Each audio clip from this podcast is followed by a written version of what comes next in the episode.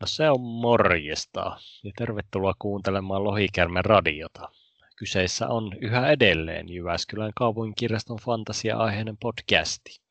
Paitsi että tänään puhutaan toisesta meidän sydäntä lähellä olevasta aiheesta eli kauhusta. Ja studiossahan teitä viihdyttää tälläkin kertaa Inna ja Tomi. Moikka! Heti aluksi haluan toivottaa erittäin hyvää Halloweenin aikaa kaikille vaikka no siihen on tietysti, kun tämä jakso tulee pihalle, niin siihen on vielä kaksi viikkoa, mutta kyllähän sitä nyt jouluakin toivotellaan jo marraskuun lopusta alkaen. Ja varmaan kohta joululaulut soi kaupoissa, niin voi sitä samaa periaatteetta soveltaa tähänkin.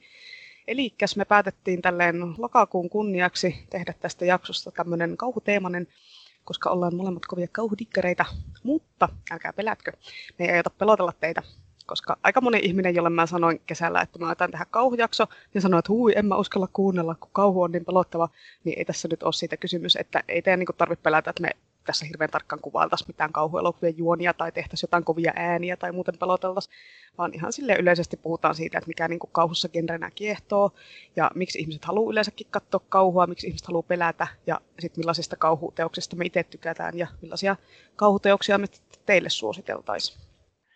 Joo, alun perin mulla oli vähän suunnitelmissa, että jos olisi tehnyt semmoisen kauhukuunnelman tähän alkuun, mutta ehkä me vielä keretään jotain kehitellä.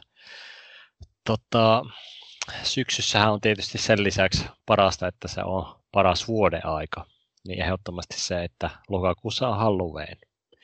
Ja näin kasari lapsena, joka on marinoitunut tyylin kaikessa jenkkipopulaarikulttuuripropagandassa, niin tämä amerikkalaisten kauhukuukaus on aina jotenkin lähellä sydäntä ollut. Ja ehkä sillä on jotain tekemistä sen kanssa, että kauhujutut on kiinnostanut muutenkin aina kovasti. Eli estetiikka ja sisällöt kohtaa nyt aika täydellisellä tavalla. Joo, tämä on kyllä ihanaa, että yhdelle mun lempikenreistä on vuodesta omistettu kokonainen kuukausi, että silleen olisikin vois fantasiallekin olisi joku teemajuhla ja sitä ennen katsottaisiin kuukauden varan fantasialeffoja ja luettaisiin kirjoja silleen kollektiivisesti. Että joo, mä kyllä itse tykkään siitä, että Halloween on juhlana sille rantautunut koko ajan enemmän ja enemmän Suomeen. Et itse en ole oikein suurin syksyn ystävä, että loppusyksy on mun mielestä ainakin tosi ankeeta, mutta Halloweenin odottaminen on sentään sellainen asia, mikä piristää. No joo, välillä tuntuu, että joulu olisi semmoinen fantasiakuukausi, kun silloin tulee aina kaikki Harry Potter-leffat, mutta, mutta ei se niin. ja vielä riittää, että ne Potterit niin, pelkästään tulee. Joo, ja sormusten herrat aina tulee, ja sitten siellä on tämmöisiä taikaolentoja, niin kuin Jeesus aina, niitä niin kuin Jep. palvotaan. Ja, joo, no mutta anyway, mennään asiaan. Tota. Eli nyt mennään rohkeasti vaan pimeyttä kohti, ja sun ei tarvitse pelätä, me ollaan täällä sun turvana, ja meillä on taskulamppu ja moottorisaha. Ja joo, puhutaan ekana tälleen kauhusta niin kuin ihan yleisesti genrenä ja sen erityispiirteistä. Kauhu on siitä hieno genre ainakin mun mielestä, että sen voi niinku periaatteessa tiivistää yhteen asiaan, tai ainakin itse mä tiivistän sen mun genrevinkkauksissa aina tälleen, että kauhu on genre, jonka tarkoitus on aiheuttaa pelon tunteita.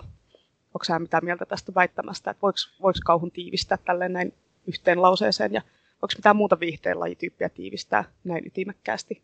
Mikä on esimerkiksi fantasia-genren tarkoitus tai skifin tarkoitus? Onko se niin aiheuttaa sitä ihmeen tuntua? Joo, siis kauhuydin on kyllä kiva, tiivis ja kirkas, kun koitetaan vaan pelotella sitä kokia mahdollisimman paljon, että täytyy arvostaa, kun kerrankin on sellainen asia, jota ei tarvitse liikaa ruotia. Mutta tietysti voitaisiin puhua ja puhutaankin vähän tuossa myöhemmin niistä sellaista turvallisista keinoista kokea erilaisia pelottavia asioita kauhujuttujen äärellä, mutta ei nyt lähdetä liikaa hämmentää tässä alussa ainakaan tätä kurpitsasoppaa Joo, koitetaan pysyä asiassa, ettei lähdetä rönsyileen liikaa. Mun mielestä silleen kauhussa on kivaa se, että se on niinku paljon yksinkertaisempaa ja suoraviivaisempaa kuin vaikka skifi tai fantasia. Vaikka niitä kauhualakenreja ja lajityyppejä tämmöisiä on tietysti paljon ja sitten näitä pelon herättämiskeinoja löytyy lukematon määrä. Että kauhua on niinku psykologista ja on slashereita ja sitten on korea ja bodyhorroria ja on kaikenlaisia olentoja ja kummituksia, demoneita, riivauksia ja näin poispäin. Ja sittenhän se pelon tunne voi olla niin kuin joko yliluonnollisen asian tai olennon aiheuttamaa, tai sitten sen voihan kauhutarinan tehdä myös ihan täysin realistiseen tilanteeseen ilman, että siellä on mitään yliluonnollista elementtiä mukana. Vai vaatiiko sun mielestä kauhu yliluonnollista? Et monesti on vaikea vetää rajaa siihen, että onko vaikka joku sarjamurhaaja juttu, niin onko se kauhu vai trilleri. Että esimerkiksi uhrilampaat tai tämä Seven, että onko se niinku kauhuleffoja vai jännäreitä, kun ne on kuitenkin semmoisia aika pelottavia kauhuteemaisia, mutta ei niissä sitten ole mitään yliluonnollista. Niin, no jos yhtään seuraa tätä meidän maailman nykymenoa tai ihan vaan ihmiskunnan historiaa, niin voi kyllä todeta, että ei se kauhu hirveästi vaadi yliluonnollista ilmiötä ympärille. Eikä se kauhu sinänsä skenenä ole sen enempää monipuolisempi kuin muutkaan genret, mutta ehkä sellaista värikästä variaatioa on kuitenkin enemmän kuin muissa. Pelkoahan nyt voi käytännössä aiheuttaa mikä tahansa, riippuu tietysti hieman yksilötasostakin. Tietysti kun kauhusta puhutaan, niin ehkä tosiaan jossain rikostapauksissa ja sarjamurhaajien jutuissa ei pelkästään kauhuksi riitä se, että pelottaa. Täytyy pelottaa niin paljon, että se pelko muuttuu kauhuksi ja se kauhu yleensä merkkaa sitä, että menettää sit se kontrolli jollain tavalla. Eli niin sanotusti arkipäiväisissä rikoksissa niiden tapausten pitäisi olla ehkä silleen älyttömän äärimmäisiä ollakseen kauhua. No taas tämä, että mitä toiset kokee ja toiset ei pelottavaksi. Sevenissä esim. oli se semmoinen pikkuinen uskonnollinen vivahde niiden kauhu, kauheuksien tekijän motiiveissa, niin se jo tekee sitten siitä Sevenistä ehkä vähän semmoisen ylimaallisen ja ehkä, ehkä sitten vie sitä kuitenkin kohti sellaista kauhukokemusta. Joo, toi on hyvä määritelmä, että ei se niinku riitä, että pelottaa, vaan sen pelon pitää muuttua kauhuksi. Mutta minkä takia sitten niinku ihmisiä yleensäkin kiinnostaa kauhu? Ja meitä varsinkin. Onko sä ollut niinku ihan pienestä pitäen kauhufani vai aloittanut sille vanhemmalla iällä? Oliko sulla lapsuudessa sellaisia pelottavia juttuja, mistä sä haluat kertoa? Mä voin itse omalta kohdalta sanoa, että että kuten mä jo ensimmäisessä jaksossa puhuin, niin mä oon tosiaan ollut kiinnostunut kaikesta yliluonnollisesta jo ihan pienestä pitäen, ja sitten se on jakautunut niin kuin siihen, että mä dikkailen sekä fantasiaa että kauhua. Ja kauhun kanssa se on varsinkin ollut sellaista vähän tasapainoilua, että toisaalta niin kuin kiinnostaa ja sitten toisaalta pelottaa. No onko tämä, onko nyt se kauhun tasapaino, se kuuluisa kauhun tasapaino? Mutta tota, siitä pelkäämisestä huolimatta mä oon kuitenkin aina halunnut katsoa niin kuin, ja lukea pelottavia tarinoita, vaikka mä oon sitten tiennyt, että no, tästä varmaan seuraa se, että yöllä ja pimeällä alkaa sitten pelottaa ja mielikuvitus laukkaamaan ja kuvittelee vaikka mitään mörköjä sinne sängyn alle. Mutta... No joo, pienenä se mielikuvituksen voima voi kyllä olla liian voimallinen noihin kauhuhommiin ja itsekin olin kyllä pitkään enemmän fantasiaystävä ja sitten vasta vähän vanhempana siirryin dikkailemaan enimmäkseen sitten kauhua kuitenkin. Kyllä siinä kauhussa sit on se sellainen joku hieno viehätys just ton tasapainolun kanssa, että vähän pelottaa, mutta sitten kuitenkin kiinnostaa, että mitä tapahtuu ja kenelle ja millä tavalla. Ja välillä tapahtuu jotain ihan kauheita juttuja ja sitten voi testata vähän itseensäkin, että pelottaako liikaa vai kestääkö nyt jotain. Että ei sellaista kokemusta ehkä sitten niin kuin viihteen äärellä saa saa oikein muussa muodossa kuin kauhujuttuja. Että ehkä se on sitten niin kuin itselle se suurin viehätys. Joo, kyllä siinä niin kuin ihan selkeästi oli semmoista rajojen kokeilua niin kuin varsinkin lapsena, että mitä nyt uskaltaa katsoa ja mitä ei uskalla, että missä se raja menee. Että pienenä nyt pelotti helpommin moni asia. Että ekana mulle tulee aina mieleen, kun näistä puhutaan, että ainakin toi suuren tonttukirjan ne peikot, ne oli aivan kauheita. Ja sitten tietysti vanha kunnon ysäriklassikko Varokaa heikkoa jäätä varoitusvideo, mitä sitten silloin pikkukakkosen lopussa näytettiin aikoinaan. Ja varsinkin se musiikki oli aivan hirveä, että mä joksin aina sohvan tappiiloon, kun se tuli se mainos, ja sitten mä kurkin sieltä silleen varovasti. Sitten tietysti hopeanolta piti katsoa, ja siinä, siinä ne akkakaputo ja muut karhut oli aivan kammottavia, mutta no, se oli tietysti osa sitä sarjan viehätystä, että pelotti. Oliko sulla nämä samat lapsuustraumat Ysäriltä?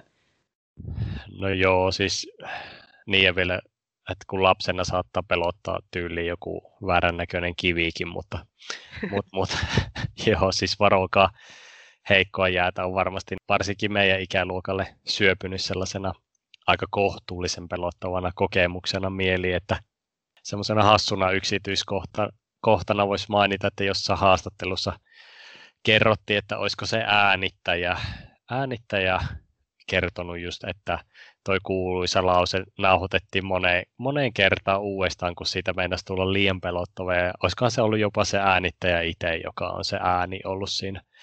Että olisi ihan hauska kuulla sit niitä muitakin versioita, koska eipä se mikä on niin kuin nauhallekin päätynyt, niin mikä kovin mieltä ylentävä versio on. No ei, tai ainakin toimi, että kyllä ainakin meni viesti perille, että en mennyt heikoille jäille. Mutta Joo, olisi kyllä ihan mielenkiintoista kuulla nämä muut versiot, että millaisia ne muut versiot sitten oli, jos tämä oli se vähiten pelottava. Tai sit, siitä voisi tehdä tota, jonkun coverin siitä biisistä, kun se musiikki oli niin kuumottava. Sillä saisi aika hyvin peloteltua meidän ikäluokkaa, kun tekisi semmoisen teknoremiksin varokaa heikkoa jäätä viisistä ja se, se laittaisi jossain yökerhon tanssilatteella soimaan, niin kaikki olisi vaan silleen, hei! No joo, kyllä sinne ihmiset olisi kummissaan.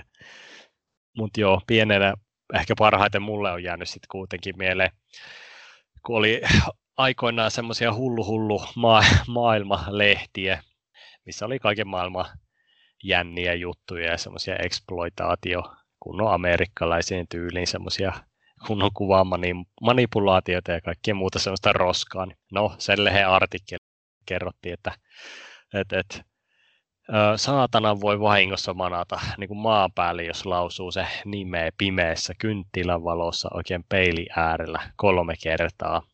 Vähän niin kuin Candyman-leffan tyyliin. Ja, ja, ja siitä lehdestä on sitten jäänyt mulla mieleen semmoinen kuvituskuva sellaista vihreänaamaisesta saatanasta, joka tuijottaa ola yli sieltä peilin takaa. Ja, et, et, en tiedä, pitäisikö nyt testata kuitenkin, että toimisiko tämä. Tälle aikuisena ehkä uskaltaisi paremmin, paremmin, mutta ei kyllä sille mitään muita erityisiä traumoja ei ole jäänyt. On sille kyllä aika kaikkien ruokainen ollut aina, mutta tämä on jotenkin jäänyt, jäänyt kyllä kaivelee, että pitäisi ehkä ottaa joku kosto tähän jossain vaiheessa.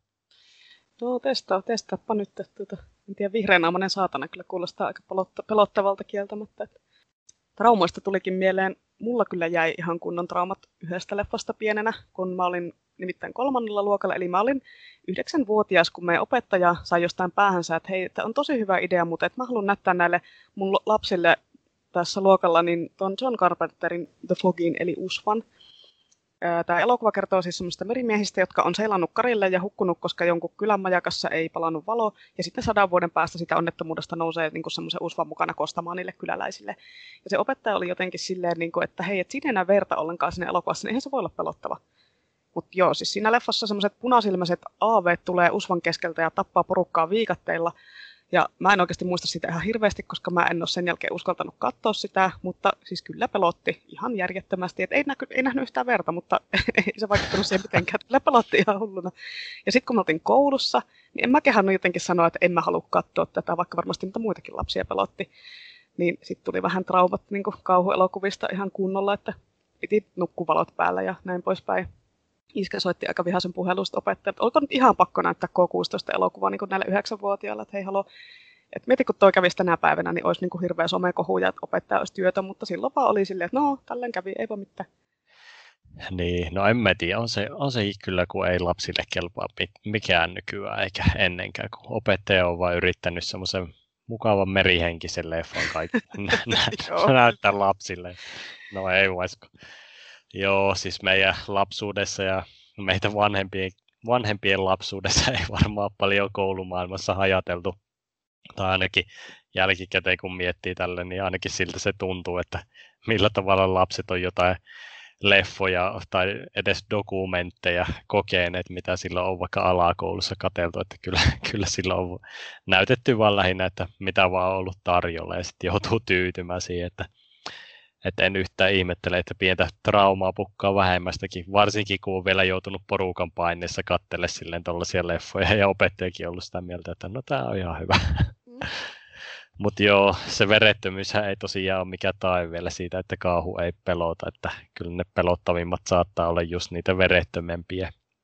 Et mulle taas lapsena pelottavimmat leffat oli just niitä sellaisia, mitkä oli vähän realistisia, mutta eikä sille ollut mitään älyttömää yliampumia kauheita hirviöitä niissä, että esimerkiksi Omen tai käsi, joka kehtoo keinottaa, tai vaikka manaaja oli sitten tälle pienen Tomin mielessä ihan kauheinta kauhua, kun ne tapahtui tässä meidän niin kuin arkitodellisuudessa.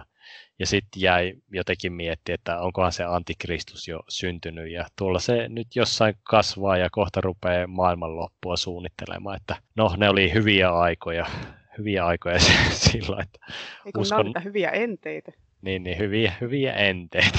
Tällä kirjasivupolku, anteeksi. Joo, jatkava. Niinpä, joo. Et, no, tuommoisella uskonnollisella kauhulla on kyllä edelleen ihan lämmin paikka minun sydämessä. Että jo ihan sen niin kuin, kiinnostavan mytologiassa puolesta. Joo, mua kyllä myös kiinnostaa tuo kristin kauhu, että kaikki demoninunnat ja muut tämmöiset kyllä toimii. Mutta joo, tota, mä en sitten tämän tosiaan tämän USFA-kokemuksen jälkeen pahemmin uskaltanut katsoa kauhua. Ja se oli tosi ärsyttävää, kun mua kuitenkin kiinnosti se aihe. Mutta sitten olin 11-vuotias, eli kaksi vuotta myöhemmin mä löysin Stephen Kingin kirjat ja mä huomasin, että hei, kirjoja lukemalla on paljon helpompi nauttia kauhua, että se ei tule silleen samalla tavalla silmille, että ei tule pelottavia efektejä sieltä eikä mitään, niin pystyi silleen paremmin käsittelemään asioita. Niin siitä lähti sitten mun kauhukirjojen lukeminen ja erityisesti King-fanitus, joka on jatkunut tähän päivään asti. Ja sitten tietysti jossain kohtaa teini-ikäisenä, kun oli lukenut niitä kirjoja, niin halusi katsoa niitä leffoja, että niitä oli alka, pakko alkaa sitten katsomaan. Mutta ne nyt ei onneksi ollut ihan sieltä pelottavimmasta päästä niin leffat, paitsi It ja Uin, Uinun lemmikkini, jotka, jotka kyllä pelotti silloin. Joo, ja niissä on ollut semmoisia kohtauksia just, että ne kyllä jää mieleen sitten varsinkin pienen. Tota, mulla se niinku NS-oikeuden kauhukirjojen lukeminen raahas aika pitkään, paitsi jossa ennen kuin niitä rupesi sille jotenkin kunnolla lukemaan, että jotenkin minusta sitten kauhuleffojen kattelu on ollut niin ylivertainen kokemus taas kirjoihin verrattuna, että et, et, alkuun mä pidin jotenkin kirjoja sitten ihan älyttömän tylsinä siihen verrattuna, että telkkarista näkee ja kokee kaiken ihan sille moninkertaisesti, että on, on verta ja menoa ja meininkiä. Ja sitten kaiken lisäksi yleensä vielä on tosi hyvät soundtrackit, jotka tukee sitten hyvin sitä tarinan kerrontaa vielä. Ja mä oon ollut jotenkin aina hirveän semmoinen visuaalinen leffa-ihminen ja arvostan myös silleen niin kuin hienoa estetiikkaa ja lavaasteita elokuvissa, niin niitäkin on ihan kiva, kiva pongailla ja just kaikkea semmoisia efektejä ja mihin niin kuin ihmiset on käyttänyt kuitenkin ihan älyttömästi työtunteja, että ne näyttää hienolta ja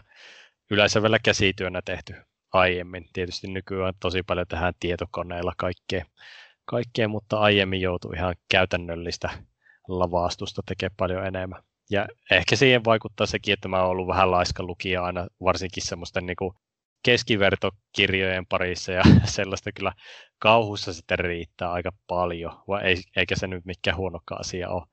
Mutta ymmärrän kyllä tuon aspektin siitä kauhusta, että niin kuin kauhusta nautiskelusta lukemisen välityksellä, että se on tosi hyvä tapa totuttaa itseään kauhuskeneen saloihin, sille vähän vähän niin kuin chillimmällä tavalla ja edetä sit siinä niin kuin sellaisen suuntaan, mikä tuntuu itsestä hyvältä. Että jokaiselle kyllä löytyy aina se niin kuin ominainen tapa taivalta kohti sitä ihan kauheinta kauhua. Joo, onhan ne tosi, tosi erilaiset tavat kuluttaa näitä genrejä. Kyllähän se kirjoissa ja leffoissa on ihan erilainen se, miten se kauhu tulee esille. Mutta mikä siinä nyt sitten on, että niin kuin vaikka pelottaa, niin silti pitää katsoa. Eihän se ole mitään järkeä. Että siinä se kuulostaa älyttömältä, koska ajatellaan niin kuin jotenkin itse ajattelin, että pelko on niin negatiivinen tunne ensisijaisesti ja epämiellyttävä tunne ja että niin ihminen haluaisi välttää semmoista epämukavaa tunnetta. Mutta sitten kyllähän nyt ihmiset katsoo surullisia elokuvia ihan tarkoituksella tai sitten jotenkin muuta semmoisia järkyttäviä tarinoita, että ei niin kuin, ihmiset katso pelkästään hyvän mielen elokuvia. Tosin en mä tiedä, jääkö ne surulliset tarinat ihmisten mieleen ihan samalla tavalla pyörimään tai onko semmoisia surullisten elokuvien harrastajia samalla tavalla kuin kauhuharrastajia. Tosin täytyy kyllä itse sanoa, että kyllä mä mieluummin katon vaikka monta kertaa sen kaikista pelottavimman elokuvan kuin toista kertaa näitä tämmöisiä tosi ahdistavia elokuvia, kuten esimerkiksi Requiem for a Dream ja Tuli kärpästen hauta. Niin, no tässäkin tullaan ehkä just siihen, että minkä niin kuin ihminen kokee just silleen tosi vahvasti, että välttämättä se ei se kauhun tai pelon tunne kuitenkaan ole sellainen niin kuin ihan vahvi, että se voi olla se vaikka se suru sellainen, niin kuin, että mikä tuntuu sitten ihan semmoiselta liian ylitsevuotavalta, että sitä ei enää halua kokea uudestaan. Uh, no, mutta minun täytyy nyt tässä tunnustaa, että silleen kauhuleffojen kattelu ei ite, itselle e, ainakaan enää tuntuu sille, että on mitenkään kovin kummonen juttu tai semmoinen niin kuin epämiellyttävä. Ja en nyt koita kovistella tai mitään tässä. No etpä. Jatka on sille, haluat vaan kertoa kaikille, että hei, mä oon kova jätkä, ei tunnu missään. Vaikka se nyt siltä kuulostaisikin. Mutta se, se minun logiikka nyt tässä taustalla on se, että kun tätäkin genreä tarpeeksi niin kuin kattelee niitä leffoja, niin sitten siihen jollain tavalla niin kuin turtuu niihin sellaisiin juonen käänteisiin ja tapahtumiin. Ja ehkä sitä vaan alkaa sitten nauttia jotenkin automaattisesti, koska ne on aika semmoisia kliseisiä, varsinkin niin kuin jos jotain saman, samaa alaa leffoja, vaikka jotain slashereita katsoo. Ja varsinkin nyt, kun on koittanut tässä kauhulokakuussa katsoa yhden leffan päivässä, niin alkaa, alkaa jo tässä vaiheessa hieman tämä kauhuleffojen kaavamaisuus puuduttaa, että ei enää kun pistää leffan pyörimään, niin ei ole ensimmäinen tunne sellainen, että nyt pelottaa. Lähinnä vaan pelottaa se, että tuleeko taas kymmenes leffa, joka on melkein ihan samalla formaatilla duunattu kuin se aiempikin. Ehkä sun pitää vaihtaa alagenrejä genrejä silleen joka päivä. Kyllä mä niin allekirjoitan tosiaan tämän, että kyllähän siihen silleen toleranssi että varsinkin kun, kuten, kuten sanoit, että monet kauhuleffat on silleen kaavamaisia, että aika hyvin pystyy ennustamaan, että mitä sillä tapahtuu ja että no niin, kohta varmaan tulee joku säikytyskohtaus, mutta kyllä mua ainakin vielä pelottaa, että en mä ole ihan sun, sun levelillä kuitenkaan. No joo, ja siis se paras niin kuin, tilannehan olisikin, kun pelottaa sille mieluiten vaikka koko ajan, niin sitten olisi oikein hyvä kauhuleffa niin kuin tarjolla. Että sitä, no voidaan kyllä vaihtaa, että mä voin antaa sulle tämän mun kauhuleffojen pelkäämisen ja voin ottaa ton, niin ton ominaisuudet, että pystyisi katsoa mitä vaan, niin ei tarvitsisi ei tarvis olla koko ajan sille, mä uskalla. Niin, se olisi kyllä ihan kätevä. Mutta kyllä mä muistan, että esim. sitten jo, jossain niin kuin, jotain sahaleffojen kohtauksia tai muita, pahoittelen nyt sanaa jo etukäteen, mutta näitä kidutusporno-kauhuleffoja ja niiden kohtauksia, kun on katsellut, niin on kyllä tuntunut epämukavalta jo ihan pelkästään se sellainen niin kuin graafinen esitystapa. Mutta ei ne nyt sille ole jäänyt kuitenkaan mielenperukolle kummittelee, hehe, mutta mm-hmm. tota, mut joo, ehkä se nyt on kuitenkin, kun se on sitten lopulta vaan semmoista gorea ja sitten ver, verta ja suolenpätkiä vaan lentelee, että ei siinä niinku sitten loppujen lopuksi ole mitään, mikä jäisi silleen varsinaisesti kokemuksena, mutta sitten niinku toi jo aiemmin mainittu tulikärpästen hauta on siinä mielessä hyvä esimerkki, että just, että todellisuuden kauhut on monesti niitä kuviteltuja tai yliluonnollisia kauhukokemuksia aika moniin verroinkin traumattisempia, että et, et, siis tota leffa tulee monestikin pyöriteltyä mielessä, vaikka mäkin on kattonut sen vain yhden kerran, ja se riitti mulle toisin kuin kauhuleffoissa, mutta se on jäänyt sellaisena niin kuin kokemuksena kyllä mieleen, että kyllä sitä ajattelee, mutta ei, ei sillä tavalla, että voisi palata tämän kokemuksen äärelle. No hei, mä olin, mä olin tosi fiksu ja mä ostin sen DVDllä sen leffan, vaikka tota, aivan varmasti mä en tule ikinä enää katsomaan sitä, koska eka kerran kun mä näin sen, niin mä itkin sen jälkeen puoli tuntia, että se oli niinku aivan never again, en, riitti, riitti yksi kerta.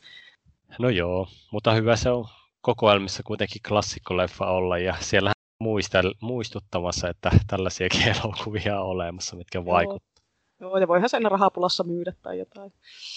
niin. Mutta joo, siis onhan tätä asiaa tietenkin tutkittu, että minkä takia ihminen haluaa pelätä vapaaehtoisesti, ja myöskin sitä on tutkittu, että miksi osa ihmisistä ei sitten halua katsoa kauhua niin kuin ollenkaan ikinä. Mä luin yhden tämmöisen tiedelehden artikkelin, missä kerrottiin, että kauhun katsominen on joillekin ihmisille tapa kokea niin sanottu ekstreme elämys turvallisesti. Eli saa niin kuin sillä kehoon adrenaliinia ja endorfiinia ja dopamiinia ilman, että oikeasti tarvii olla missään vaarallisessa tilanteessa. Ja sitten siihen tunteeseen niin kuin jää koukkuun. Eli nämä on niitä samoja hormoneja, mitä sit minkä kehossa jylläämistä ihmiset niin tavoittelee, vaikka silleen, että ne harrastaa ekstremelajeja, että laskuvarjo hyppyy tai menee huvipuistossa siihen hurjimpaan vuoristorataan. Että sieltä saa sen niin semmoisen vaaran tunteen ilman, että on oikeasti niin kuin vaarassa. Mutta tosin vuoristoradathan voi mennä rikki tai laskuvarjohypyssä voi joku mennä pieleen, niin sinänsä kauhuelokuva on oikeasti aivan täysin turvallinen tapa saada tämä hormoniannos, että ei voi oikeasti sattua mitään, että korkeintaan tietysti jos tukehtuu popcorniin, niin silleen voi käydä, mutta kuitenkin suht turvallista on jo. No joo, se on ju, juurikin näin, että kauhuviide on kyllä kaikissa eri muodoissa silleen niin kuin liikuttavan turvallinen tapa kokea turvallisessa ympäristössä vielä jotain, jotain sellaista niin kuin pelottavaa, mitä ei yleensä ja ainakaan nyt toivottavasti omassa elämässä joudu kokemaan. Ja tällöinhän ollaan sitten taas yhtä pelottavaa kokemusta rikkaampana ja ehkä opittukin jotain. No, ainakin se, että kauhu äärellä voi myös viihtyä. Mutta omassa mielessä ei kyllä noin kauhujutskat silleen, ainakaan helposti yhdisty ekstremeen lajien kanssa. Ei niissä sentään mitään sellaista oikeaa kuoleman pelkoa ole läsnä, paitsi ehkä ne kuivat popparit, mutta kyllähän sinne selkeästi niin kun, kun alkaa pulssi nousta ja kädet hikoilee, niin kyllä se ymmärtää, että ollaan kehollisen kokemuksen äärellä. Mm. Joo, hyvä kun sanoit tuosta oppimisesta, että kun siinä samassa artikkelissa sanottiin, että niin kuin kauhuelokuvien avulla voi myös jotenkin niin kuin harjoitella tai valmistautua siihen, että miten niin kuin itse reagoisi vaarallisessa tilanteessa, mutta en mä nyt oikein tiedä, että auttaako se nyt oikeasti mua, että mä oon kohta katsonut kaikki Friday the 13th elokuvat, niin sitten, että jos niin seuraavan kaveriporukan mökkireissulla tulee maskipaine yliluonnollinen tappaja, niin alkaa pukottaa porukkaa nyt sitten sen ansiosta sille jotenkin, jotenkin se Final Girl, joka, joka selviää, koska on katsonut niitä elokuvia. Mutta jos niin sinä siellä sinä kuulija oot semmoinen ihminen, joka ei nauti kauhuleffoista, niin ei se haittaa, että sä ole ainut. Sä et ole millään tavalla epänormaali, koska tuossa mun lukemassa artikkelissa kerrottiin, että noin 10 prosenttia ihmisistä nauttii tästä kauhun aiheuttamasta adrenaliiniryöpystä erityisen paljon. Ja sitten se, joka osa, se osa, joka inhoaa oikein kauhua ja tämmöistä pelkäämistä, niin ne vaan sitten hankkii sen, sen mielihyvän sitten muilla tavoilla. Ja ilmeisesti tuosta adrenaliiniryöpystä, vitsi kun vaikea sana, nauttii niin erityisesti sellaiset elämyshakuiset ihmiset, jotka tylsistyy helposti. Mutta mä en kyllä itse ihan tuohon porukkaan sinänsä samaistu, että mä oon varmaan siellä jossain skaalan puolivälissä sen adrenaliinihakuisuuden kanssa. Onko sä sitten, onko sä sitten sitä 10, 10 prosenttia, joka nauttii erityisen paljon? Öö, no täytyy todeta, että ei mulla nyt minulla ja kauhulla ei ole mitään niin noin kovin dramaattisen kuulosta suhdetta, että sanotaan, että kuuluu siihen sellaiseen prosenttiosuuteen, joka nauttii sit ihan hyvästä viihteestä myös kauhun muodossa. Mutta täytyy kyllä luottaa siihen, että jos joskus Jason tai Michael Myers jahtaa pimeillä kujilla, niin hyvä se on tietää kaikki kikat selviytymisen, kun on katsonut tarpeeksi leffoja. Mutta toisaalta mä katsoin tuossa just eilen, kun mä katsoin uh, perjantai 13. päivä. Olikohan se joku remake, niin kuin aiempi remake kuin Rob Zombien tekemä, vai oliko se Halloween, joka on tehnyt Rob Zombie, mutta kuitenkin siinä, ne, siinä remakeissähän ne pääsi aika pitkälle ne päähenkilöt karkuun, mutta sitten tuli niinku lopulta sellainen juonenkäänne, joka sitten niinku... en kerro, mikä se juonenkäänne on, mutta se vähän niinku kaikki ne asetelmat käänti päälaille. Että aina, aina ei toimi, vaikka tietäisikin kaikki kikat näiden paho, pahojen slasher-tyyppien karkuun juoksemiseen, että joskus, joskus se kauhu yllättää. Se on se remake, mikä on vielä itsellä katsomatta. Joo, se, se oli hyvä, ihan hyvä leffa. Hyvä tietää, kun seuraavaksi nimittäin on ohjelmassa kahdeksas leffa, eli Jason Takes Manhattan, ja se, se on niin ilmeisesti aikamoinen kalkkuna, mutta ne no, katsoa kaikki. No, kyllä mä sanoisin, että on parempi kuin nämä niin kuin 8-20 osat. No, mutta tota, palataan taas asiaan. Eli tota, kuten sä äsken sanoit, niin siis kauhun kattaminenhan on monesti aika ruumillinen kokemus, eli niin kuin sydän hakkaa ja lihakset jännittyy, kun sä säikähättä. Ja sitten kun sun syke nousee, niin sitten sun energiankulutus myös nousee. Et erityisesti nämä niin kutsutut jumpscareit, eli tämmöiset niin yllättävät säikytyskohtaukset nostaa sitä sykettä. Ja brittiläisessä Westminsterin yliopistossa testattiin vuonna 2012, että miten tiuhaan katsojien sydän on niin kuin hakannut, kun ne on katsonut tunnettuja kauhuelokuvia, ja sitten tutkijat on laskeskellut, että paljonko se kauhu niin kuin lisää sitä yleisön energian kulutusta. Lopputulos oli, että puolitoista tuntisen kauhuleffan kattelu polttaa kaloreita keskimäärin saman verran kuin puolen tunnin kävely, eli wintervellistä hommaa on, että kalorit palaa. No joo, siis mulla tuli just tässä mieleen, että täytyisi ehkä ottaa asiakseen sitten katella niin kuin kauhumaratonia useamminkin kerran vuodessa, niin pysyisi silleen tosi hyvässä kunnossa, että olisikohan tässä nyt vihdoin rockmusiikin ohella lyömätön keino päästä eroon niin kuin turhasta liikkumisesta. Ehkä voisi olla taas tämmöinen uusi paitaslogan, että kauhuleffat pelastivat minut urheilulta. Mutta joo, toi on kyllä ihan kiinnostava aspekti. Tota, pitää varmaan ensi kerralla, kun katsoo jonkun kauhuleffan, niin katsoa sykemittarista, että miten korkealle nousee käyrät. Että, kun se oli ihan mielenkiintoista että tota, siinä tutkimuksessa oli niin kuin leffoina oli Hohto, Tappajaha ja Manaaja, eli ne oli kaikki 70-luvulta tai niin kuin ihan 80-luvun alusta, eli nämä nyt ei ole sieltä ehkä kuitenkaan sieltä jumpscarien kauheimmasta päästä, varsinkin kuin Tappajaha, joka on ehkä vähän sitä muovihaita puraissut jo ajan hammas. Mutta tota, mitä mieltä sä oot näistä jumpscareista, eli nämä on nämä tämmöiset kauhuelokuvien liseiset säikytyskohtaukset, jotka on siellä vaan sen takia, että katsoja säikäytetään jollain kovalla äänellä tai pelottavalla kuvalla. Että tämähän jakaa vahvasti mielipiteitä myös kauhun harrastajien keskuudessa, että osa, osa rakastaa niitä ja osa inhoa. Ja hei, tota, voitaisiin tässä vaiheessa puhua myös siitä, että minkälaisia kauhuelokuvia me itse tykätään katsoa, että onko sä esimerkiksi semmoinen, että haluat katsoa psykologista kauhua vai semmoisia mahdollisimman verisiä ja ällöjä elokuvia? No joo, siis ton, toi tappaja-leffahan nyt melkein rakentuu pelkästään noiden tuommoisten jumpscarien odotu, odotusten ympärillä, että siinä on paljon aina sille, että odotellaan vaan että milloinhan se hain nyt tulisi. Ei se oikeastaan ikinä tuu sieltä, mutta kyllä mä y- ymmärrän sen pointin tällä kohdalla, mutta esim. just joku hohto ja manaaja on kyllä aika outoja valintoja, kun niissä sitten ne on jotenkin aika ilmiselviä kuitenkin ne kohtaukset, missä se on tulossa. Mutta kyllä mä tykkään niistä säikytyskohtauksista sellaisissa kauhuleffoissa, missä on just joku sellainen vaaniva otus tai olento, ja sitten jonka toimintaa päästään vähän niin kuin seuraamaan sivusta tai sen näkökulmasta just noiden jump scare-kohtauksien muodossa. Eli voi jo vähän niin kuin hetkellisesti leikkiä, että nähdään ne tapahtumat myös sen vajonojan välityksellä, mutta sitten jossain niin kuin ihan randomi kauhuleffassa ne on vähän vaan lähinnä semmoisia niin rasittavia äänellä ja muilla efekteillä semmoista säikyttelyä, kun ei ole oikein jaksettu kunnollista juontakaan tehdä ja pitäisi kuitenkin vähän pelotella, niin ne on aina sellaisia helposti tehtyjä kohtauksia, mitkä näkee jo vähän niin kuin kilometrien päästä ja ei varsinaisesti sille säikytä kovin eeppisesti, mutta sille vähän ärsyttävästi. Eli puolessa ja puolessa.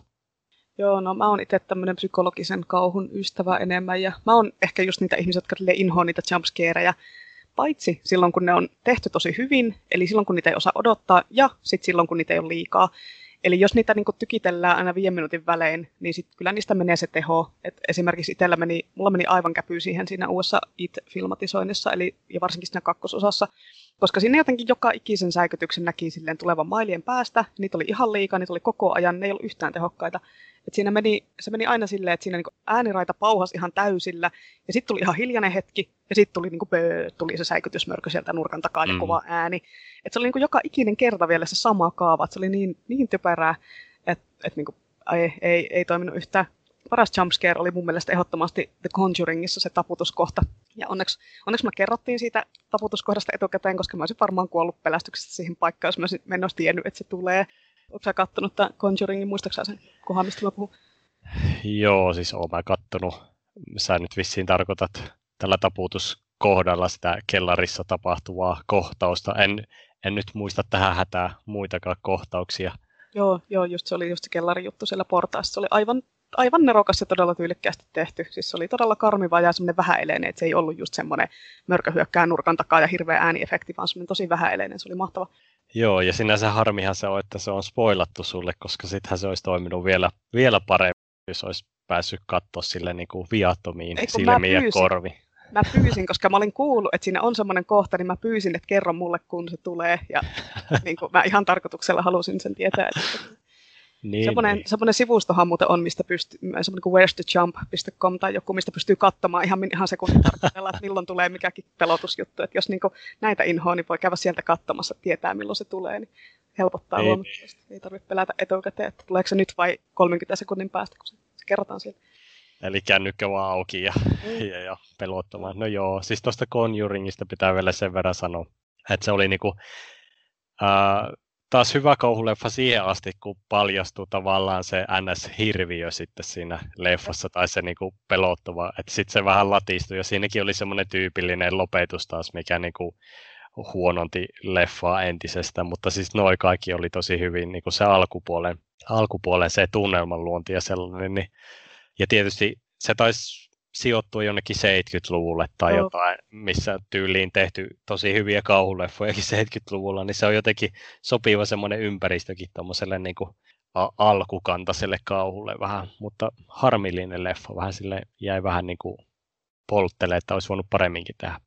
No. Sehän on tosi, siitähän on tullut tosi suosittu, että kuten mä sanoin silloin joskus aikaisemmin, niin se on maailman toiseksi rahaa tuottanein niin kauhufranchise. Eli vaikka se loppu vähän lässähti, niin kyllä sitä ihmiset tykkäilee. No joo, ja siis eikö se sijoitu vähän niin kuin samaan maailmaan kuin ne Annabellet joo, ja joo. sellaiset, että siinä on vähän sitten semmoista niin kuin intertekstuaalistakin, voi vähän niin kuin kattella sieltä, mutta, mm. mutta joo. No siis mä oon pienestä pitää itse tikkailu just ihan kaikista eniten kauhukomedioita. Tyyli Nakertajat, Kremlins, Tremors, Creepshow, Evil Dead – ja sitten jos jostain uudemmista, uudempia pitäisi mainita, niin on tosi hyvä semmoinen leffa kuin Tucker and Dale versus Evil, joka vähän niin kuin leikittelee just näillä kauhukomedia-genren kliseillä. Mutta sitten jos ihan niin kuin kaikista paras kauhuleffa pitäisi valkata, niin kyllä se mulle joka kerta olisi kuitenkin Beetlejuice. Ja vaikka eihän, ei nämä nyt mitään sellaisia kauhu, kauhuleffoja ole, että nyt pelottaa ihan kauheasti, mutta sydän haluaa, mitä se haluaa, niin kuin sanotaan. ja jos tota, kauhukenre nyt ylipäätään ajattelee yhtä vähänkin lähemmän, lähemmin, niin onhan nämä niin kuin aika koomisia, nämä kaikki leffat ja kirjat ja juonet nyt varsinkin, että ei niitä nyt hir- hirveän paljon kannata ajatella silleen niin kuin kovin syvällisesti, koska ne alkaa saada vähän niin kuin enemmän sitä huumoriarvoa. No sitten hyvänä kakkosena mulla tulee kaiken maailman ihmissusikauhut, koska ihmissudet on ihan parhaita. Niissä yhdistyy kauhu ja sudet. Ihan lyömätöntä viidettä. Jos pitäisi joku aloittelijan pakkaus tarjota, niin sanoisin, että The Howling, Bad Moon ja Dog Soldiers. Eli Dog Soldiers. Kaikki on semmoista hyvää, huonoa, susimenoa. Ja sitten tietty kolmantena hyvin tehyt sellaiset zombie rainat, niin kuin vaikka Zombie Flesh Eaters ja The Return of the Living Dead ja 28 päivää kautta viikkoa myöhemmin. Ja sitten ihan bonuksena vielä Brain Dead. Niin niillä pääsee jo aika hyvin alkuun. Beetlejuice, Beetlejuice. Sanonko vielä kolmannen kerran?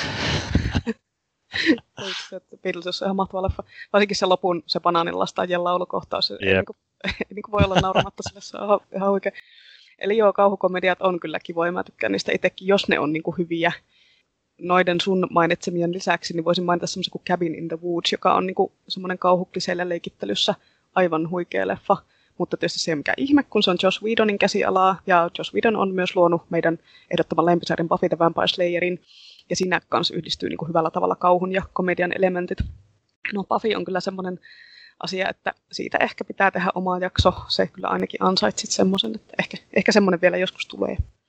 Joo, siis Cabin in the Woods oli siitä hyvä leffa, että siitä pystyy hyvin pongailemaan sellaisia kaikista parhaita kauhukliseitä. Ja se oli muutenkin ihan hyvin tehty, hyvin tehty leffa, semmoinen erikoinen hybridi huumoria ja kauhua olematta oikein sitten kumpaakaan, kumpaakaan, että en tiedä mitä siitä nyt tälle jälkikäteen ajattelee, että oliko se ihan täys toimintaleffa kuitenkin. No, mutta joo, Puffystä ei ehkä nyt kannata edes aloittaa tässä jaksossa, kun siitä riittää kyllä niin paljon juttua. Mä sanoisin, että palataan tähän aiheeseen sitten kunnolla vaikka omassa bonusjaksossaan. Kyllä, näin tehdään.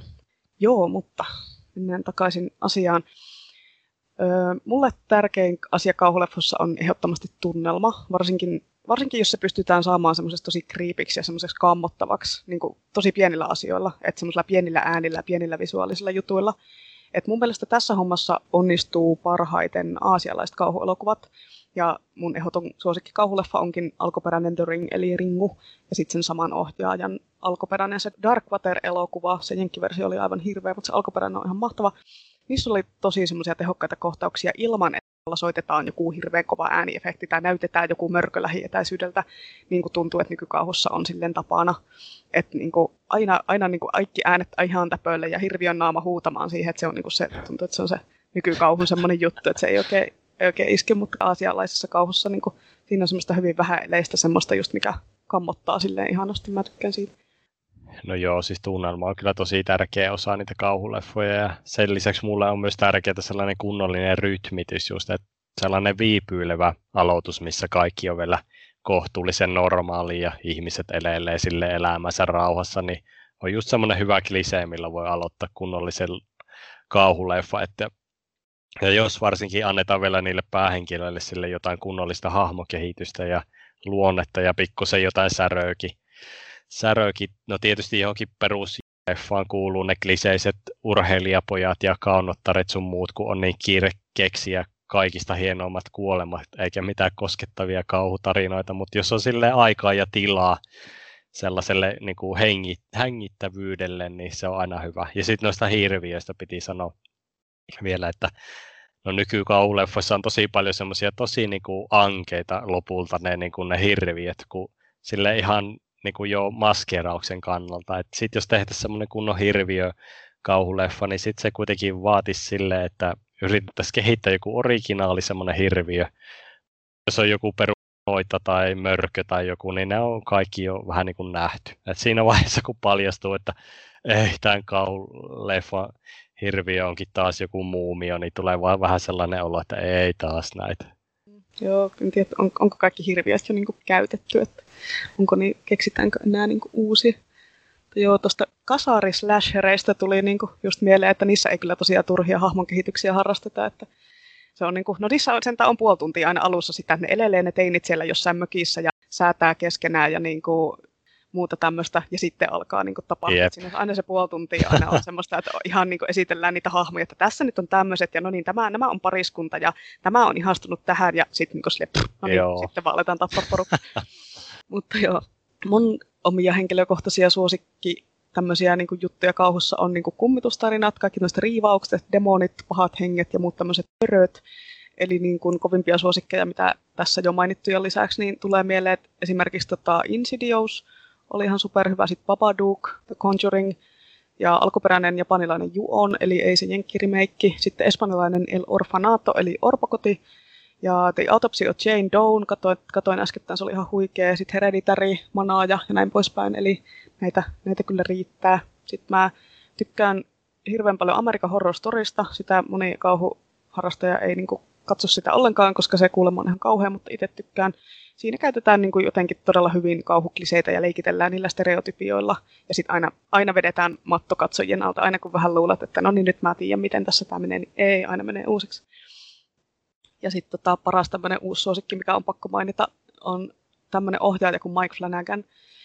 Sen käsialaa on esimerkiksi Netflixistä löytyvät Ouija, Hush, Oculus ja sitten Gerald's Game – ja sitten se on myös tehnyt tämän varmaan viime vuoden puhutuimman kauhusarjan, eli The Haunting of Hill Housein, josta oli paljon silloin kyllä keskustelua. Mä just katsoin sen toiseen kertaan. Siis voi vitsi, että se on hyvä. Se on niin hyvä. Se on niin kuin täydellinen yhdistelmä sitä, että siinä niin kuin pelottaa, ja sitten siinä on hyvä tunnelma, siinä on perhedraama, siinä on kummitustalo ja kaikki. Ja nyt tosiaan alkaa se sen jatko-osa The Haunting of Bly Manor, joka siis sinänsä ei jatka sitä Hill Housein tarinaa, mutta siinä on sama ohjaaja ja suuri osa näyttelijöistä on samoja. Eli tämä kertoo taas tämmöisestä yhdestä kummittelutalosta, ja se pohjautuu löyhästi Henry Jamesin Turn of the Screw koottikauhuromaaniin. Mikä sun mielipide oli tuosta Hunting of Hill Houseista?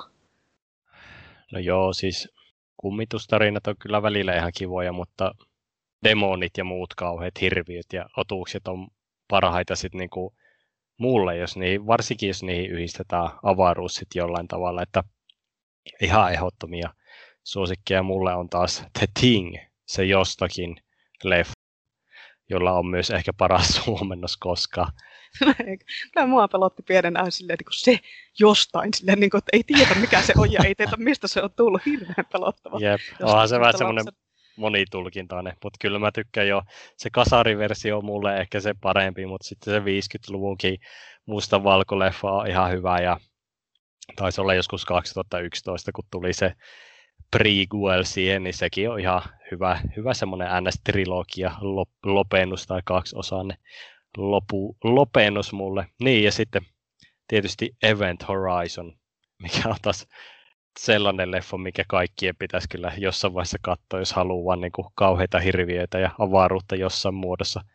Niin, ja sitten tietysti tappava yhteys on ihan, ihan niin kuin idealta jo älytön, että kuka nyt keksikään avaruusvampyyrin, niin voisi kehitellä lisää näitä samanlaisia leffoja, että, että, että en, lähiaikoina en kyllä muista nyt nähneeni mitään semmoisia uusia avaruuskauhuleffoja, että niitä voisi tulla kyllä lisää. Entäs Colorado Space, joka tuli just, oliko sä vieläkään nähnyt sitä? En vieläkään, mä säästän sen nyt niin kuin parempaan päivään. No se nyt on ainoa, niin kuin, mikä on vähän, niin sen, sinne viittava edes. Mutta joo, siis tuo Haunting of the Hill House oli kyllä tosi hyvä ehkä niin puoleen väliin asti. Ja siinä on kanssa siinä sarjassa tosi hyvä semmoinen varsinkin yksi, yksi jump scare, mitä en halua spoilata.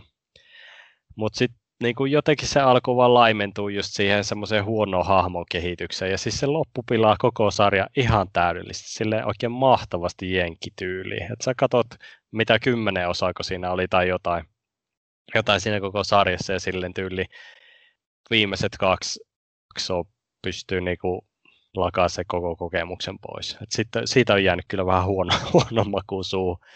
Mutta joo, Siis jotenkin tuntuu, että monessa kauhuleffassa on ehkä ongelmana se, että ei uskalleta mennä sit niinku siihen syvään päätyyn asti ja jättää niinku katsojalle sille kunnolla semmoinen niinku verenmaku suuhun sille hyvällä tavalla. Mä luin joskus jostain tutkimuksesta, että semmoinen keskiverto amerikkalainen leffakävijä ei tykkää sille liian vaikeista tai monitulkintaisista lopetuksista leffoissa.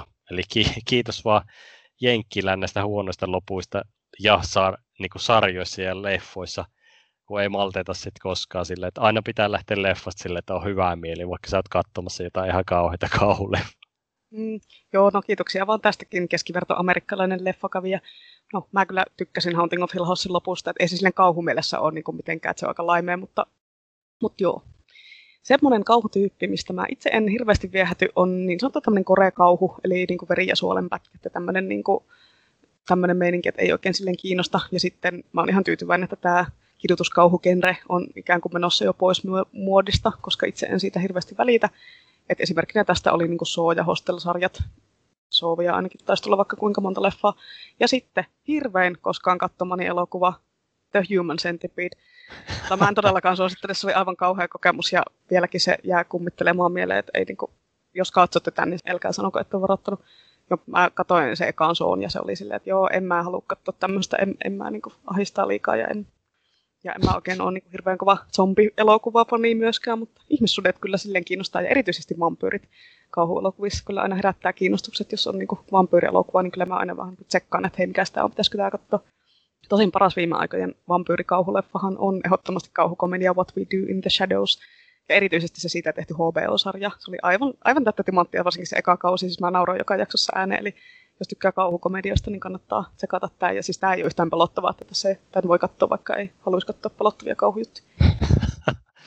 no joo, ei, ei kyllä todellakaan ole pelottavaa, mutta se pelottavuudessa kyllä korvaa se niin semmoinen komedi, komediallinen nerokkuus kyllä. Että se, aika hyvin kaikkia vampyyrikliseitä käytetään hyväkseen ja arkielämän törmäyksiä myös mutta joo, siis psykologista ja ka- kauhusta ja hyvästä sellaista tunnelmasta on mun mielestä hyvä esimerkki just Jonni Debin yhdeksäs sportti, joka on siis todella semmoista hiastemposta tunnelmaa, mutta toimii ehkä just sen takia, kun on aikaa niin kuin just viipyillä kaikissa hienoissa lokaatioissa, niin kuin kirjakaupoissa, ja jos tykkää kirjoista, niin voi just, siis tässä jahataan sellaista kirjaa tässä leffassa vielä, niin sekin on tietysti bonusta, mutta pystyy kaikkia yksityiskohtia pongailemaan ja just jossain maaseudulla Italiassa pyöritään, jossa kaikki tietty kuuluu johonkin saatanalliseen kulttiin, kun mitään muutakaan tekemistä jossain maaseudulla on oikeasti.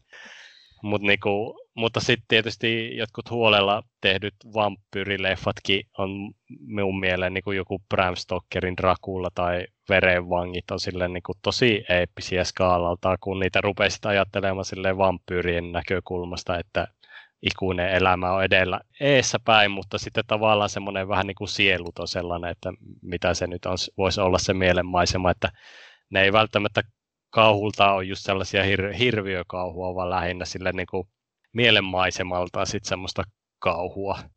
Mutta niinku, just joku Gary Oldman on ihan ässä vaikka jonain Drakulana, joka uhraa sielu, sielunsa verehimolle et, ettiikseen sille niinku rakastaan yli ajan virtojen. Että semmoinen koottilainen kauhuromantiikka, niin onko parempaa olemassa? Niin, eli löytyi semmoinen romantiikkakenre, mitä sä haluat lukea, kun se YA-fantasian romantiikka ei niin kuin, iske, niin sitten vaan koottilainen kauhuromantiikka, se on niin kuin sun juttu joo, toimii itsellekin. Kyllä varsinkin Veremongit oli niin yksi kovimpia nuoruussuosikkeja sekä kirjana että leffon. No joo, siis koottilaisessa kauhuromantiikassa on oikeasti semmoista traagisuutta mukana toisin kuin näissä YA, YA-kirjoissa. jos, jos traagisin juttu on se, että teinillä laittaa erilaiset farkut jalkaan kuin kaverit, niin ei se, ei se vielä ajan virtojen yli, yli liikkumista vampyyrinä voita. Että, et, et, mennään, mennään nyt tällä, tällä kuitenkin. Mutta joo, täytyy sitten vielä mainita noista suosikkileffoista, että tykkään kyllä katella myös semmoisia hillbilly-kauhuleffoja, missä mennään jossain takamailla sille, että joku junttiporukka tästä sille pahaa aavistamattomia uhreja, että kaikki tällaiset Texas Chainsaw Massacre ja House of 1000 Corpses ja tämän tyylinen niin kuin Southern Gothic tai semmoinen White Trash meininki on sitten niinku tunnelmaltaan, niissä on jotain ihan yli vertaista kuin hiekka vaan pölyä ja moottorisaha laulaa ja sitten jotkut idarit menee jotain jonnekin vitsi maaseudulle kyselee, että saisiko vettä jostain pikkusen epäilyttävästä paikasta. Niin ja sitten tietysti semmoinen helvetti kauhutyyli Hellraiser, mutta no ehkä mä nyt lopetan tämän listauksen tähän, että ei jatku ikuisesti. No täältähän tuli nyt suunnilleen melkein kaikki kauhukentät lueteltuna jollain tavalla. Tees tota, nämä itse tämmöiset kauhuleffojen katsomistilanteet, kun mä oon ainakin siitä omituinen katsoja kauhukentälle, että mä oon aina jotenkin hirveästi pelkään sen leffan ajan. Mä niin kuin nautin, nautin niistä säikytyskohdista enkä mistä, vaan mä istun sohvalla, mä pidän tyynyn naama eessä ja mä kurkistelen sen takaa. tota, se on aika, aika huvittuvan teköistä varmaan. Tai sitten jos on joskus, kun on pakko mennä leffateatterin katsoa joku kauhuleffa, niin mä pidän tyynitakkia naama eessä tai jotain. Ja tosin mä oon kerran vienyt myös tyynyn elokuvateatteriin turvaksi, eikä mä siis esävettänyt yhtään. Että se oli tämä uusi It-filmatisointi, se eka osa koska se oli pakko mennä katsoa leffateatteriin, mm. mutta, mutta ei se sitten ollut edes niin pelottava, kun sitten kaikki pahimmat kohtaukset näytettiin jo siinä trailerissa, että se oli vähän sille let down. Olisin pärjännyt ihan hyvin ilman sitä tyynyä, mutta kuitenkin. Katoksa sä kauhut ihan silleen, ty- ilmeisesti sä katsot kauhut ihan tyynesti ilmeen värähtämättä, vai tekisikö sun mieli nostaa kans vähän kättä sille eteen ja kurkistella sen takaa? No joo, siis mulla tuli mieleen tuosta tyynystä leffoteatterissa, että kun, eikö ole sellaisia jotain aurinkolaseja tai jotain linssejä, mitkä niin kuin vähän pimeenee aina silleen pikkuhiljaa, että jos olisi sellaiset, niin kuin, että mitkä sä pystyisit laittamaan niin kuin lasien päälle sille, että ei ihan kaikkea näkisi kuitenkaan. Niin, näkisi vaan sitä, tekstit yksin niin, siellä leffoteatterissa. Että... Niin, voisi painaa jostain napista vähäksi aikaa vaan, niin ei tarvitsisi fyysisesti ottaa isoa Joo, ja sitten korvatulpat vielä päähän sille, että ei niin. mitään. No mut joo, kuitenkin. Mä en ole ehkä niinkään semmoinen tyyny takana hengaaja just, mutta enemmän just sellainen, että tekisi mieli ruveta neuvomaan, että ei nyt ehkä kannata lähteä just tonne ulkovessaan, ainakaan just nyt, kun oot niinku ihan äsken nähnyt, että joku äijä tuossa pihalla on pilkkunut sun parhaan kaverin moottorisaalla, että et, et, Joo, siis ne välillä ne kliseet ottaa sille aika pahasti pannuu, mutta silloinkin tuntuu jotenkin, että se leffa on ihan hyvin onnistunut, jos ne rupeaa ärsyttää sille hyvällä tavalla. Mutta joo, ja sitä uusimmasta It-leffasta, että se oli kyllä pikkusen harmillinen tapaus. Mä jotenkin ajattelen, että jos se ei olisi niin pitkä ollut, niin se olisi voinut jotenkin, että jos sitä olisi tiivistetty, niin se olisi ehkä toiminut paremmin. Mutta siinä, siinä oli ihan liikaa just niitä semmoisia jumpscareja, että ne rupesi puuduttaa jo sille, että, että, että olisi kaivannut ehkä sitten enemmän just sellaista fiilistelyä. Niinpä. No mä en kyllä tiedä, mikä se nyt kakkososa olisi pelastanut. Se oli kyllä, oli kyllä todella, todella pettymys. No, onneksi sen kirja voi aina lukea uudestaan, että voi nautiskella se tarinan sillä tavalla. Ja joo, siis toi leffahahmojen neuvominen, varsinkin tällainen näissä slashereissa, niin on parasta. Tosin ehkä sitä kannattaa harrastaa vaan kohdalla eikä leffateatterissa huolla yeah. enemmän. Joo, siis tämä on sinänsä aika ristiriitaista just, että mä niinku rakastan kauhua, mutta sitten mä myös pelkään sitä todella paljon. Tuli mieleen et esimerkiksi Facebook just muistutti jostain, että mä olin kirjoittanut joskus kahdeksan vuotta sitten, että, äh, että mä haluaisin katsoa tämän Conjuringin, mutta kun sinkkuna olemisessa on hirveän huono se, että kun ei ole ketään kenen kanssa katsoa niitä, niin mulla meni tosi kauan silleen, että mä en sinkkuna elässäni kattonut kauhua. Mä, sitten piti nukkua yksi ja se oli ihan hirveätä. Että silleen niin kannattaa suosittelen naimisiin menoa, että niin sit on, niin kuin, on, joku on pakko katsoa ne leffat sun kanssa ja tietää sitä, kun sä oot yöllä silleen niin pelkäät ja näin. Joo, tota, mun pahin elokuva, semmoinen, mikä nyt on ollut lähivuosilla, niin on ollut semmoinen Netflixistäkin löytyvä kauhuelokuva kuin Sinister. Siitä löytyy suunnilleen kaikki mun tämmöiset lempikauhuelokuva-kliseet. Että siinä on true crime-kirjailija, joka muuttaa perheen semmoiseen taloon, jonka edelliset asukkaat on murhattu. Ja sitten se alkaa tutkia näitä murhia, niin kun, että se aikoo selvittää tätä asiaa ja kirjoittaa sitä aiheesta kirjan. Mutta sitten murhien takana ei tietysti olekaan mikä oikea ihminen, vaan jotain yliluonnollista. Eli tässä leffassa on suunnilleen kaikki mun tämmöiset kauhulempiasiat. Tässä on true crimea, tässä on sarjamurhaa ja tässä on found footagea, eli tämmöisiä niin videonauhoja, joita sieltä löytyy. Tässä on hyviä jumpscareja, niitä ei ole liikaa. Sitten tässä on pelottava mörkö, tosi kriipi tunnelma ja äänimaailma, eli tässä on niin kaikki kohillaan. Mä suosittelen tätä kyllä vahvasti, mutta älkää sanoko, etten varoittanut, se oli, oli oikeasti tosi, tosi kammottava.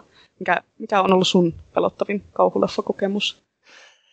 Mulla tuli vaan mieleen vielä tuosta, ettei kannata leffa leffateatterissa neuvon niitä slasher, että mitä, kun se Scream-leffasta se tehty parodia, mi, uh, joku, mikä vitsi, Scary Movie, scary kun si, si- siinä on se joku kohtaus, missä se joku niistä päähenkilöistä rupeaa neuvomaan just jossain leffoteatterissa, että älä mene sinne ja tälle. Ja sitten se koko yleisötyyli rupeaa puukottaa sen slasher-tyypin kanssa sitä silleen, että vitsi, että on ärsyttävä tyyppi. No, siinä voi oppia just, että ei kannata, ei kannata neuvoa liikaa. Ihmisillä lähde Joo, kävin mielessä silloin, kun mä olin katsomassa sitä ittiä ja koko ajan joku puhuu, puhuu meidän takana, niin oli silleen, niin kuin, että mm, joo, olisipa puukko. No. Jep, no Eli joo. Mutta Uh, no meikän viimassa kauhukokemuksessa ehkä pitäisi palata kuitenkin lapsuuteen. Mä jo siitä Omenista puhuin, mutta kyllä mä niinku palaisin se Omenin katsomisen ääreen, jonka jälkeen minulla ja Antikristuksella on sitten ollut oikein läheinen suhde. et, et vaikka niinku kovasti se leffa pelotti, niin sit isot pojat kuitenkin kertoi jälkikäteen, että siihen on vielä jatkoakin tehty, niin pakkohan ne oli etti käsinsä ja katsoa sitten, että miten, ne, miten se tarina etenee. Et silleen niin kuin jälkikäteen ajateltuna tällä, niin se Omen-leffa on mulle ehkä ollut sellainen, mikä sysäsi lopullisesti silleen kauhu, kauhuleffa dikkariksi. Ihmettelee sitten kaikkia loputtomia leffoja ja sarjoja sille innokkaasti, että mä muistan kyllä joku lapsuuden kesä esim. Yle esitti iltasi just kaikkia vanhoja mustavalkoisia kauhu, kauhuskifi-leffoja, mitä tuli sitten kateltua omassa huoneessa pienestä telkkarista ja just joku sellaiset, että on ohjelmoinut VHS-nauhurin nauhoittamaan väärää aikaa jotain äärirajoilla sarjaa ja sitten se pettymys, kun sit onkin vaan tallentunut puolet sitä ja todennäköisesti vaan se alkuosa just, että ei tiedä miten, mm. miten se päättyy ja että voi sitä surua sen jälkeen ja tätä nostalgiaa. Mutta jos ihan vielä syvemmälle kaivaudutaan, niin kyllä mä sanoisin, että joskus muinoin, kun MacGyver-sarjassa oli sellainen jakso, olisikohan se joku Ghost Ship tai joku sellainen sen jakson nimi, niin missä tämä vanha kunnon takatukka pakoilee metsässä semmoista Bigfootia, niin ehkä, ehkä jostain voisi laskea leffokokemuksiin, niin se on nyt varmaan ollut ainakin aika kärkisijoilla. Joo, no ihan hienoa, jos sun ensimmäinen, ensimmäinen kauhuelokuva on ollut niin kuin MacGyver. Ei vitsi, kun mainitsit tuon äänirajoilla ja sen, että kun VHS-nauhoitukset meni, meni pieleen, että mä olin esimerkiksi joskus laittanut nauhoittaa väärää kanavaa, ja sitten hirvettävä pettymys, kun aamulla menet silleen niin kelaamaan sitä, että mitä sinne jaksossa on tapahtunut, ja sitten siellä on jotain niin aivan väärää sille. Ihan hirveätä, hirveä pettymys. Et sä saa sitä jaksoa mistään, se meni jo, ei se tule enää uusintana. Se oli no joo. 90-luvulla karua. Kun... Se oli, se oli pahinta, jos se oli vielä joku väärä ohjelma. Mm. No sit, sit oottele viisi vuotta, kun saattaa hyvällä onnella niin. tulla uusintana. Niinpä. No joo, tässähän aletaan lähestyä sille tätä jakson loppua. Jäljellä on enää hei vaan viikon suositus. Ja jos nyt tässä vaiheessa mietit, että hetkinen, miksei tässä nyt puhuttu kauhukirjallisuudesta ollenkaan, niin plot twist. Tämä ei ollut tässä. Ihan tässä on pahisnauru. Voitko, voitko uudestaan nauraa pahisnauru? Joo, tää oli nyt Linna Mua. nauru. Mua. Joo, ota, ota mä vielä koota. Oo, kyllä nyt no, no niin, jos nyt ei menisi nauramiseksi on tämä homma, niin, niin, niin, vaan. Koska tästä aiheesta riittää nyt juttu silleen ihan liikaa, niin ei viitity tehdä tälleen kahden tunnin jaksoa, vaan jaetaan tämä jakso kahteen osaan, eli leffa- ja kirjajaksoihin. Ja se kirjajakso muuten ilmestyy just passelisti lauantaina kolmas eka kymmenettä, eli Halloweenina. Eli joo, tota, minä annan tässä nyt sitten viikon suosituksen vielä ennen loppua. Tämmöinen podcast, joka on ehdottomasti yksi mun suosikkipodcasteista ikinä, ja tämä on niin kuin ehkä se taso, mihin haluaisi omalla podcastin laadulla yltää. En tiedä, ollaanko missään vaiheessa ylletty, ehkä vielä ihan ei. Ja kyseessä tota on Outo Laakso podcast kauhusta, jota voi kuunnella Spotifysta ja Yle Areenasta. Ja sitten siitä on myös eka kausi, jonka jaksot löytyy sitten SoundCloudista, eli kannattaa käydä kaivamassa ne sieltä. Tämän podcastin juontajilla, eli niin kuin Sofialla ja Villellä, on tosiaankin niin kuin asiantuntemus kohillaan, sitten niillä on tosi hyvät informatiiviset jutut ja sitten ne on hyvin viihdyttäviä. Aina kun se jakso loppuu, niin sitten on aina silleen, niin, äh vitsi, olisi, olisi nyt ollut vielä vähän pitempi jakso.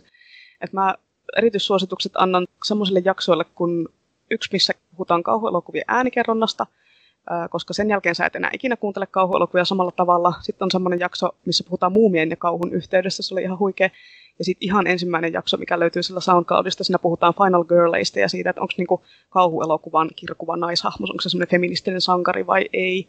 Et siinä podcastissa puhutaan niin kuin kauhusta tälle ilmiönä, haastatellaan asiantuntijoita, suositellaan aineistoja, mutta ei siinäkään pelotella, vaan sitä voi kuunnella ihan kaikki, että olit sitten kovaa kauhun ammattilainen tai ihan vasta alkaja sieltä vaan kuuntelemaan. Ehkä mekin voi joskus tehdä ihan kauhupodcasti vaan. Joo, tässä näitä alkaa, alkaa riittää. Pitää tehdä Buffy-podcastia, pitää tehdä kauhupodcastia, pitää tehdä kaikkea mahdollista. Katsotaan, mihin tämä aika riittää. Pitääkö tässä ruveta vapaa-ajalla kohta tekemään? Ei työaika riittää Kyllä, kauheat. Ihan kauheata. No niin, tämän kauhean, kauhean kauheusjakson lopuksi minä voisin kertoa vielä tämmöisen kauhuvitsin. Elikkäs, tota, onko sä hei kuullut siitä, kun vampyyri katsoi Nosferatu? No, en ole kyllä kuullut. Joo, mutta siis se ei kuulemma oikein tykännyt siitä, että se jätti sen vähän kylmäksi. Se kuitenkin katsoi sen loppuun. Vähän, vähän silleen pitkin hampain, mutta katso kuitenkin. niin, niin, että pitkin hampain kuitenkin katso. pitkin hampain. Kyllä. Ja laatulinjalla jatketaan siis. Joo, ensikin viikolla. Eli tämä jakso oli nyt varmaan sitten tässä, vai onko sulla vielä jotain kerrottavaa? No, kattokaa kauhuleffoja ja pelätkää mahdollisimman paljon. Joo, kyllä. Tämä on oikein hyvä. Kirjastoissa varmaan on nyt tässä, tässä, tässä kuussa aika hyvin kaikkia kauhuaiheesta tota, suositusta ja listaa. Ja laitettiin esimerkiksi meidän verkkokirjastoon, eli keski.finna.fiihin semmoinen meidän tekemä Halloween kauden suosituskirjalista, eli käykää sieltä tsekkaamassa meidän suositukset. Mutta joo, palaillaan tosiaan linjoille kahden viikon päästä kakkososan merkeissä. Silloin sitten puhutaan tosiaan siitä kauhukirjallisuudesta siihen asti pitäkää, pitäkää hampaat terävinä, hirveät terävinä, jotain terävinä, en mä tiedä. Jep. Jees, moikka. Moro.